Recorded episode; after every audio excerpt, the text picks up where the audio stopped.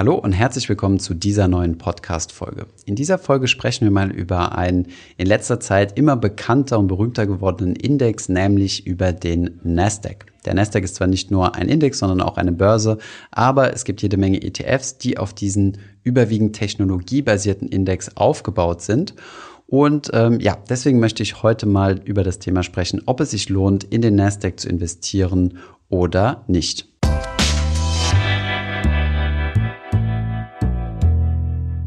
Die heutige Folge wird gesponsert von unserem Partner Zinspilot. Wenn wir von Investieren sprechen, dann sagen wir immer, dass es wichtig ist, zwischen dem risikofreien und dem risikobehafteten Teil aufzuteilen. Über den risikobehafteten Teil, also das Investieren in Aktien und ETFs, sprechen wir relativ häufig.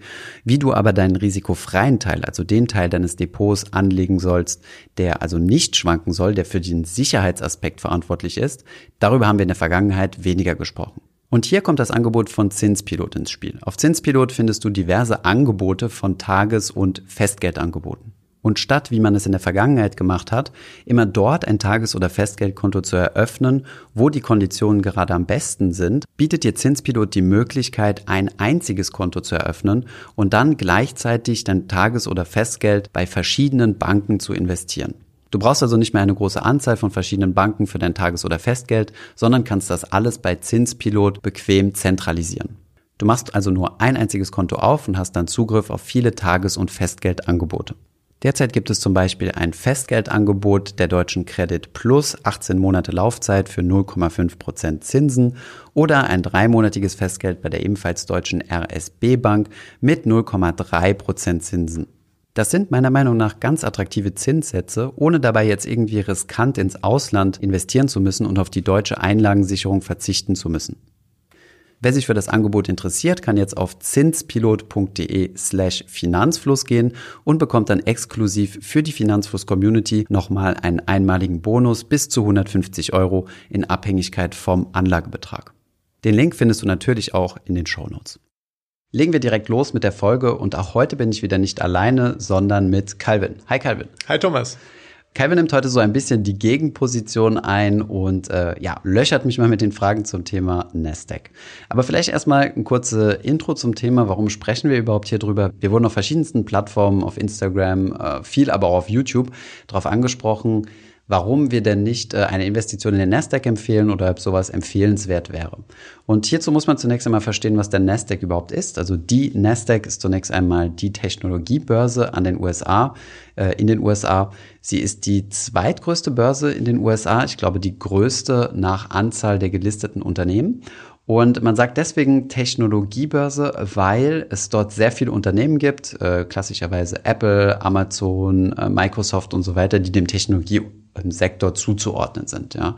Und diese, ähm, die Nasdaq gibt es schon seit 1971, ist ähm, ebenfalls wie die New York Stock Exchange die größte Börse in den USA in New York ansässig und gibt zwei Indizes heraus. Einmal den Nasdaq Composite, da sind alle Unternehmen drin, die an der Nasdaq gelistet sind, und einmal den Nasdaq 100, den etwas bekannteren Index, ähm, in den man auch über diverse ETFs investieren kann.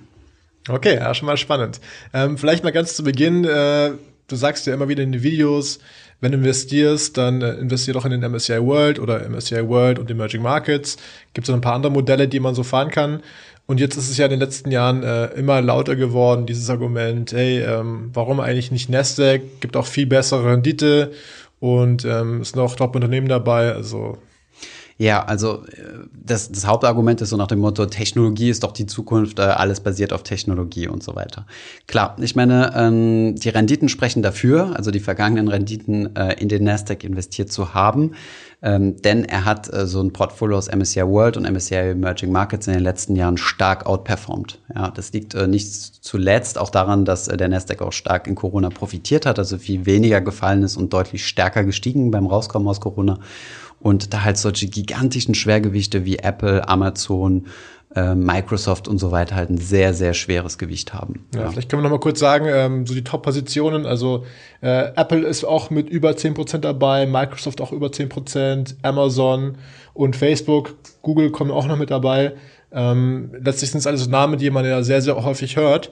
Und wenn man dann eben auch merkt, dass man in seinem Portfolio zehn Unternehmen hat, also die Top 10 Unternehmen, ähm, die dann quasi über 50 Prozent ausmachen, dann sieht man ja schon mal, dass, wie gesagt, diese Schwergewichte eigentlich diesen, ähm, diese 100 äh, Unternehmen sehr dominieren. Also, dass es nach Marktkapitalisierung enorm weit oben steht. Ähm, genau, du hast halt so ein deutlich höheres Klumpenrisiko. Ne? Mhm. Das muss man vielleicht erstmal verstehen. Also, wie gesagt, du hast gesagt, genau, Apple ist die größte Position mit 12 Prozent circa, äh, Microsoft mit 11, Amazon mit 10, dann kommt Facebook, die beiden Alphabet-Aktien, also Alphabet äh, A und Alphabet C, wenn man die zusammenrechnet, kommt man auch. Äh, also Google, ne? Google, genau, sorry. Also äh, Alphabet ist die Muttergesellschaft von, äh, von Google. Also es sind alles solche Technologiefirmen, die ein super hohes Gewicht haben und die auch alle äh, in Amerika ansässig sind. Jetzt muss man aber wissen, der Nasdaq äh, ist überwiegend Amerika dominiert. Von den 100 Unternehmen im Nasdaq, im Nasdaq 100 sind 10 Stück nicht Amerikaner. Also wir haben zum Beispiel auch ein deutsches Biotechnologieunternehmen drin, dessen Name mir gerade empfallen ist. Okay, ja, das ist auch ganz ein cooler, cooler Funfact eigentlich. Ähm, also es ist quasi nicht wie der DAX, dass da nur Deutsche sind oder ähnliches. Es ist also ein bisschen komplexer. Es ist also ein, ein Indiz, was ähm, von äh, der Nasdaq ausgegeben wird, aber eben ja schon überwiegend amerikanisch ist, aber jetzt nicht nur. Ja, also zu 90 Prozent, was die Anzahl angeht, aber von der Marktkapitalisierungsgewichtung her nochmal deutlich höher. Ähm, das eines der Beispiele von Unternehmen, die zum Beispiel in Amerika gelistet sind, ist zum Beispiel Alibaba. Alibaba ist nicht an der Nasdaq gelistet. Die haben sich dafür entschieden, eher an der NYSE gelistet zu sein, an der New York Stock Exchange. Und die kommen halt aus einem Kapitalmarkt, der nicht so fluide und attraktiv ist wie jetzt die USA. Ja, in China ähm, weiß ich jetzt nicht, ähm, wie das so aussieht. Ja, in chinesische Unternehmen investieren ist immer noch ein bisschen tricky. Ja, sollte man eher Profis überlassen. Und ähm, deswegen haben die sich entschieden, in Amerika gelistet zu werden und amerikanisch-europäisches, also westliches Geld einzusammeln, ja, für ihr IPO, also für ihren Börsengang. Und genau so gibt es halt andere Unternehmen, die sich auch dazu entschieden haben, wir möchten ähm, in Amerika gelistet sein an der Börse. Mhm, okay. Jetzt sind es eigentlich zwei Argumente meistens, die da dominant sind, ähm, wenn man sagt, ich möchte irgendwie in den Nasdaq investieren oder in die Nasdaq? Ich weiß gar nicht, wie man das eigentlich Die Nasdaq ist die Börse und der Nasdaq ist der Nasdaq-Index. Also ah ja, okay, das ist schon mal gut. Ähm, ja, das Erste, was du gesagt, gesagt hattest, war, hey, Tech ist das nächste Ding oder es ist weiterhin dominant, es wird auch die nächsten Jahrzehnte ähm, sehr im Fokus stehen. Und das andere halt immer wieder dieses Ding, es läuft viel, viel besser als alles zuvor und so weiter. Vielleicht können wir das ja mal so äh, nacheinander entdröseln, diese Argumente. Also vielleicht mhm. das erste Mal dieses, es läuft viel, viel besser, was natürlich immer ein super Argument ist, wenn man sieht, hey, warte mal, ich verpasse ja irgendwie was. Genau. Fear of Missing Out, warum also nicht äh, all in in, Nestle gehen? Was sagst genau. du quasi Torschusspanik. Zu, diesem, zu diesem ersten Ding, ja. ja. ähm, ist, äh, ist auf jeden Fall verständliches Argument. Ich rufe mir hier gerade nochmal parallel die Liste auf der Unternehmen, der Top 10 Unternehmen. Und als wir das Video produziert haben zu diesem Thema, haben wir auch schon ein Video, YouTube-Video produziert. Und da haben wir uns die Top 10 Unternehmen angeguckt und wir arbeiten exklusiv mit jedem dieser Top 10 Unternehmen hier in unserer Firma zusammen. Und wir sind, weißt du, ein kleines Unternehmen, 10, 12 äh, Leute. Ähm, wir arbeiten mit Apple. Wir haben Apple Computer, Microsoft Software. Wir bestellen bei Amazon, run Facebook Ads, run Google Ads und verdienen Geld mit äh, Google äh, und YouTube, auf YouTube. auch, ne? Genau. wir haben Intel Chips, wir haben Nvidia äh, Grafikkarten und wir haben ähm, hier unsere IT-Technologie äh, von Cisco. Außerdem benutzen wir auch Adobe, um unsere äh, um unsere Videos zu schneiden und so. Das heißt, ja. mit allen Unternehmen sind wir verbandelt. Da wäre es natürlich naiv zu sagen, ach, das ist jetzt nur ein Trend, äh, das geht wieder vorbei mhm. oder sowas. Das heißt, es ist auf jeden Fall ein legitimer Ansatz zu sagen, ich will hier in Unternehmen investieren, die es wirklich gibt, mhm. äh, die, die einen echten Wert irgendwie äh, in, unserer, in unserem Wirtschaftssystem aufnehmen. Ja. Mhm. Und ja auch nicht erst seit gestern. Also ich meine, viele Unternehmen haben ja wirklich auch über Jahrzehnte hinweg bewiesen, dass sie äh, sehr solide wirtschaften, dass sie eben auch ähm, ja, immer wieder Innovationen hervorbringen, auch mal Krisen durchstehen und diese ganzen Dinge. Also eigentlich könnte man ja sagen, sind es ja grundsolide Unternehmen, von denen man äh, auch ausgeht, dass sie zukünftig weiter äh, profitabel sind oder eben auch weiter expandieren. Also ich meine, gerade Amazon und so weiter, die fahren ja eine sehr, sehr aggressive äh, Expansionspolitik. Ähm, schütten jetzt nicht unbedingt Gewinne aus, aber durch die äh, Kursgewinne sieht man ja sofort, hey, äh, das läuft eigentlich ganz gut. Ähm, Jetzt sagst du ja häufig, oder das Erste, was du dann sagst, ist ja Klumpenrisiko, ne? weil mhm. wir ja Verfechter sind bei Finanzfluss von Diversifikation. Also ne? mhm. nicht alle äh, Eier in einen Korb legen und so weiter. Vielleicht kannst du nochmal dieses Klumpenrisiko äh, erklären. Ja, ich würde vorher vielleicht erst noch mal auf dieses reine Tech-Thema eingehen, mhm. ähm, weil hier ist vielleicht das besser zutreffende Wort ist das Thema Sektorwette, worüber hm. wir vielleicht jetzt noch gar nicht so gesprochen haben. Und ähm, de facto ist ja alles, was du gesagt hast, richtig. Es sind Unternehmen, die es schon super lang gibt, die schon krasse Krisen durchgemacht haben und sicherlich auch in Zukunft noch ein sehr hohes Wachstumspotenzial haben, ja, mhm. auch von, von Corona stark profitiert haben. Aber es handelt sich hierbei um eine Sektorwette. Das darf man nicht vergessen. Ich setze hier auf einen gewissen Sektor. Und das ist nicht dahingehend riskant, dass ich jetzt sage, okay, es besteht die Wahrscheinlichkeit, dass Tech irgendwie pleite geht oder so. Da glaube ich persönlich jetzt auch nicht dran. Mhm. Aber wenn ich auf einen bestimmten Sektor setze, setze ich damit automatisch auf andere Sektoren nicht.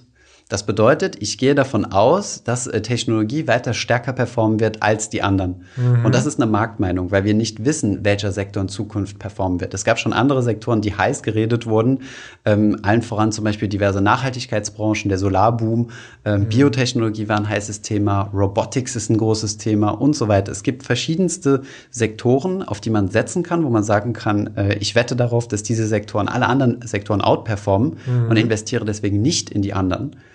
Und ähm, eine solche Sektorwette, muss man halt wissen, ist halt kein passiver Ansatz. Denn ich habe ja eine persönliche aktive Meinung und sage, ich gehe davon aus, dass dieser Sektor stärker performt. Das kann man natürlich machen, soll dann aber nicht vergessen, dass man damit äh, im Sektorwettenbereich ist. Mhm. Ja, und auch das Risiko läuft, dass, diese Sek dass dieser Sektor in Zukunft schlechter läuft. Was ist denn jetzt, wenn wir mal eine digitale Krise haben oder sowas? Ja? Mhm. Sowas kann es ja theoretisch auch mal geben. Ja, wir hätten auch nicht vor Corona gedacht, dass es möglich wäre, dass der ganze Einzelhandel mal temporär geschlossen hat. Und ich meine, im Endeffekt ist es auch ne, genauso Flugzeug wie, am Boden bleiben. Ja, also oder, oder dass man sagt, es gibt irgendwie ein Crash-Internet. Das ist, klingt, wie gesagt, wieder abenteuerlich, aber letztlich äh, hätte das genauso andersrum passieren können. Da werden alle irgendwann am Boden. Aber ähm, vielleicht kannst du noch mal erklären, was es genau ist, diese Sektorwette, weil ich verstehe das jetzt, wenn du sagst, äh, erneuerbare Energien und so weiter, das sind Sektoren, aber mhm. bei Tech habe ich es noch nicht so ganz verstanden, weil irgendwo ist es mich so durchdrängen durch den ganzen Alltag, mhm. dass ich nicht ähm, ja, so ganz dahinter komme, was du mit Sektor meinst. Ja, Sektor ist, wie gesagt, also dieser, diese eine Schublade von vielen, die es in der Wirtschaft gibt. Ja. Und was man aber jetzt nicht vergessen soll, ist, ähm, ich, also meine Message auch bitte nicht falsch verstehen, sondern ich sage ja nicht, dass man nicht in Technologie investieren soll, mhm. sondern du bist ja automatisch auch in Technologie investiert. Mhm. Ja, wenn du ein marktneutrales Portfolio machst, marktneutral bedeutet, ich kaufe den Markt so, wie er ist, mit den verschiedenen Facetten, die er hat, äh, Automobil, äh, Travel, Finance, Mode, äh, Consumer Goods mhm. und was es auch immer so am Markt gibt, so Schwerindustrie und solche Dinge, dann mhm. habe ich ein marktneutrales Portfolio. Ich kaufe den gesamten Markt so, wie er ist. Mhm. Und wenn ich jetzt besonders viel Tech dazu mische, dann übergewichte ich das und habe damit, wie gesagt, den, den Sektor Tech weiter ausgebaut, als er tatsächlich ist. Ja. Und ähm, das brauche ich eigentlich gar nicht, weil wenn ich ein marktneutrales Portfolio habe, habe ich sowieso schon super viel Tech in meinem Portfolio drin. Wenn du mal in den MSCI World reinguckst, Surprise ist, die, ist der größte Wert im MSCI World Apple dicht gefolgt von Microsoft ist auch drin, Amazon ist auch drin, Facebook ist auch drin, Google ist auch drin. Das heißt, all diese Unternehmen hast du ja schon in deinem Portfolio drin, wenn du einen MSCI World kaufst. Mhm. Und ähm, mit einer geringeren Gewichtung. Okay, jetzt könnte man natürlich auch ein bisschen böse sagen, was wäre denn MSCI World ohne diese Giganten? Vielleicht wäre die Performance dann noch viel, viel niedriger. Ja, aber das ähm. ist ja ähm. der Vorteil vom passiven Investieren. Du bist immer bei den Gewinnern quasi mit dabei. Ja. Die Unternehmen, die wachsen, die gigantisch werden, ähm, haben ja automatisch auch eine höhere Marktkapitalisierung. Und Unternehmen mit der größten Marktkapitalisierung werden in diverse Indizes mit aufgenommen. Mhm. Ja, guck dir mal an, genauso läuft es ja beim DAX, ja. Die dicksten aus dem MDAX lösen die schwächsten aus dem DAX ab, einmal im Quartal. Und dann gibt es eine Umschichtung. Mhm. Ja, und deswegen bist du automatisch bei den Gewinnern immer mit dabei. Klar, natürlich gibt es auch mal dann äh, Gewinner, die sich später als Verlierer herausstellen, Stichwort äh, Wirecard, ja. Mhm. Aber ähm, von daher bist du automatisch in Technologie mit investiert, weil Technologie gut läuft, ohne dass du dich jemals bewusst dafür entschieden hast, in Technologie investieren mhm. zu wollen. Es gibt ja auch so ein bisschen diese Meinung, dass es ja so diese Giganten gibt, äh, Google, Facebook, Microsoft, die so riesig sind, dass sie letztlich ähm, auf neue ja, Bereiche aufspringen können und einfach auch diese neuen Felder dominieren können. Also Komplett disruptieren, wie man auf Deutsch Ja, sagt. genau. Also es ist, dass es quasi ein unfairer Vorteil ist irgendwo und man einfach sagen könnte, hey, das ist doch eigentlich auch schon ähm, eine Qualität für sich, dass man äh, ja so dominant ist mhm. und die werden auch zukünftig alle Felder abgrasen, die profitabel sind. Ähm, zum Beispiel auch dieses Argument, du hast ja gesagt, Sektor Automobil. Du siehst jetzt bei, äh, bei Apple, dass sie auch damit mehr mit einsteigen, mit BMW Kollaboration haben mhm. ähm, und diese ganzen Themen. Also ich frage mich quasi, ob das ein Argument ist, hier zu sagen, hey, das sind Unternehmen, die so riesig sind, dass, dass sie ein Monopol sind quasi. Dass sie ein Monopol sind überall reingehen können, wo noch Geld zu holen ist. Und einfach wie so Kraken überall ihre, ihre Arme ausstrecken mhm. und dann weiter quasi Rendite für den Aktionär bringen. Ja. Das Problem, also ja, sagen wir es mal so, ähm, der ganze Technologiebereich ist natürlich bei uns im Konsument, als Konsument super präsent. Ja, fast mhm. alle von den genannten Unternehmen oder zumindest die Top-Unternehmen kennen wir als Konsumenten. Genauso hast du aber in anderen Sektoren auch gigantische Unternehmen, die sich auch quasi erlauben können, äh, viele Dinge zu tun. Stichwort mhm. BlackRock, einer der größten ähm, im Finanzsektor oder der größte Asset Manager überhaupt, ja. Du hast in jedem Sektor hast du solche großen. Und klar ist das eine Chance, dass du sagst, okay, die haben quasi eine monopolähnliche Stellung. Ich meine, Microsoft wurde ja über Jahre hinweg jeweils immer von allen möglichen Ländern, auch von der EU und so weiter verklagt, weil sie ähm, weil sie Eintrittsbarrieren für andere gemacht haben und quasi so eine Monopolstellung sich erarbeitet haben. Und auch seit Microsoft so groß ist, gab es immer die Diskussion der, Verschla äh, der Zerschlagung, sorry. Ähm, dasselbe, dieselbe Diskussion gibt es heutzutage über Amazon und, und Facebook und so weiter. Von daher ist das auch schon ein Risiko, ja. Mhm. Dass quasi sie irgendwann ihre, ihre Monopolstellung verlieren. Auf der anderen Seite, so sehr wir denken, dass jeder irgendwie groß und irgendwo Monopolist ist, stehen diese Unternehmen ja auch in Konkurrenz miteinander. Ja? Also mhm. Facebook und Apple konkurrieren äh, gegeneinander, was die Ad-Budgets angeht. Apple konkurriert mit äh, Google, was, äh, was das Betriebssystem angeht und die Devices angeht. Äh, Microsoft konkurriert mit Apple, äh, was die Betriebssysteme angeht und so weiter. Von daher haben wir ja auch noch keine perfekten Monopole. Und mhm. diese Unternehmen können sich auch nicht erlauben, Ewigkeiten einfach nur das zu machen, was sie wollen. Aber wie gesagt, das sind jetzt mal Einschätzungen, die man als passiver Investor sich machen kann aber diese sollten jetzt nicht unbedingt in die Investitionsentscheidung mit aufgenommen mhm. werden. Macht es einen Unterschied, in welchen Investitionshorizont man denkt? Also wenn du sagst, äh, ein Jahr, fünf Jahre, 50 Jahre, also was sagst du dazu? Naja, ein Jahr und fünf Jahre würde ich schon mal gar nicht in Aktien investieren, grundsätzlich, mhm. weil es kann ja immer irgendwas passieren. Das hat man jetzt super gut gesehen mit dem Corona-Crash. Ja. Aber angenommen, ich würde, sorry, mhm. angenommen, ich würde jetzt ähm, dieses Geld nicht brauchen, ja. dann könnte ich ja sagen, ich investiere jetzt auf kurzfristiger angelegt.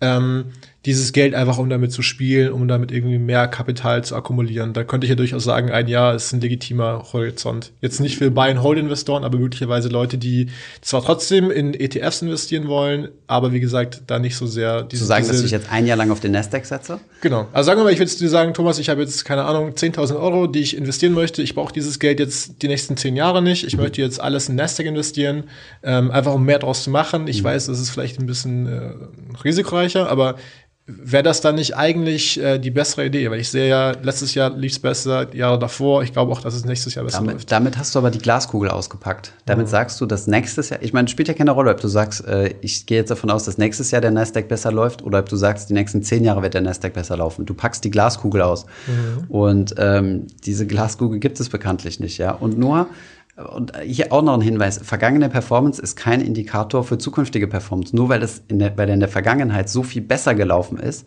heißt das nicht, dass er auch in der Zukunft deutlich mhm. besser laufen wird. Im Gegenteil, du hast sogar die Regression zum Mittelwert, die sich bei vielen Dingen, äh, die bei vielen Dingen Anwendung findet. Und das gilt auch für Sektoren. Es gibt immer Sektoren, die outperformen und die dann irgendwann auch wieder zum Mittelwert zurückkommen. Mhm. Es gibt aber auch äh, natürlich auch Faktoren beispielsweise, die äh, Small Caps und so weiter, die einfach äh, erwiesenermaßen eine höhere, höhere Rendite geben.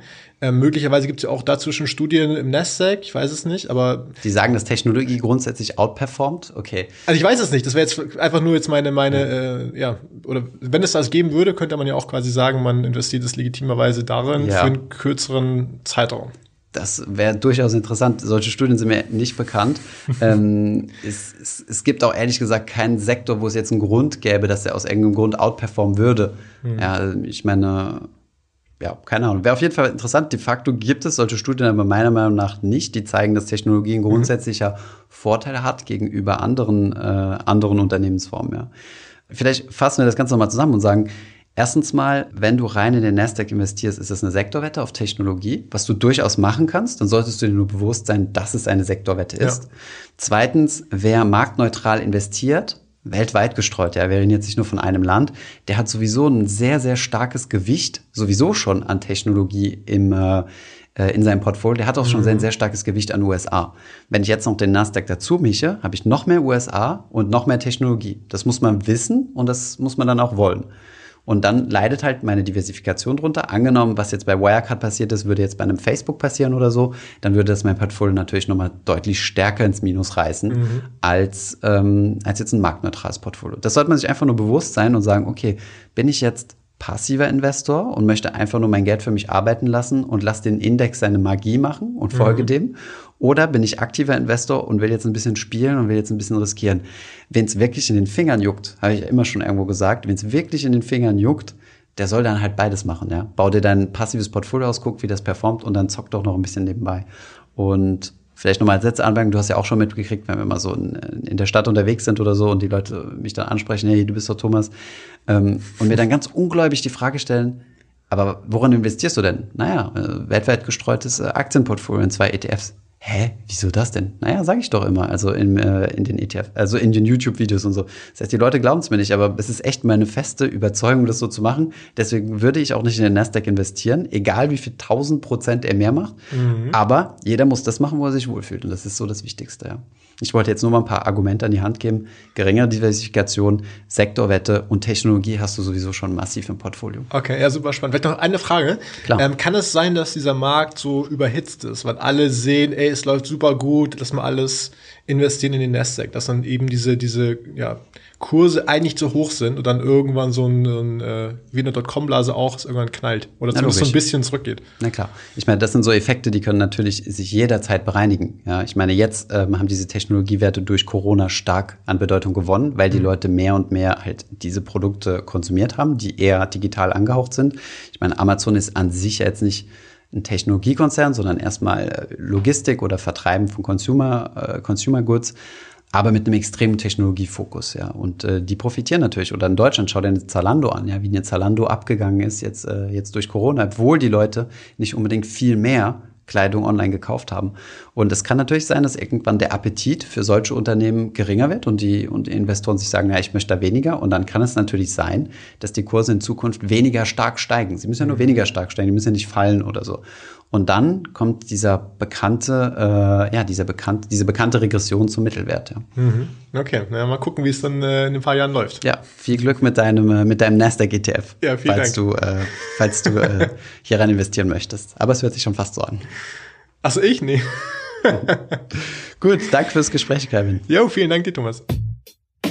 Ich hoffe, diese Podcast-Folge hat dir gefallen. Wenn ja, dann zöger doch nicht in deinem Umfeld über diesen Podcast zu sprechen, bei Freunden und Bekannten. Ich denke, es gibt auch in deinem Umfeld viele Menschen, die sich für das Thema finanzielle Bildung interessieren oder interessieren sollten. Wenn du auf iTunes bist, würden wir uns auch freuen, wenn du uns eine positive Bewertung dalässt. Das hilft uns, den Podcast noch einfacher auffindbar zu machen. Alle wichtigen Links und Verweise findest du wie immer in den Show Notes zu diesem Podcast. Vielen Dank fürs Zuhören und bis zum nächsten Mal.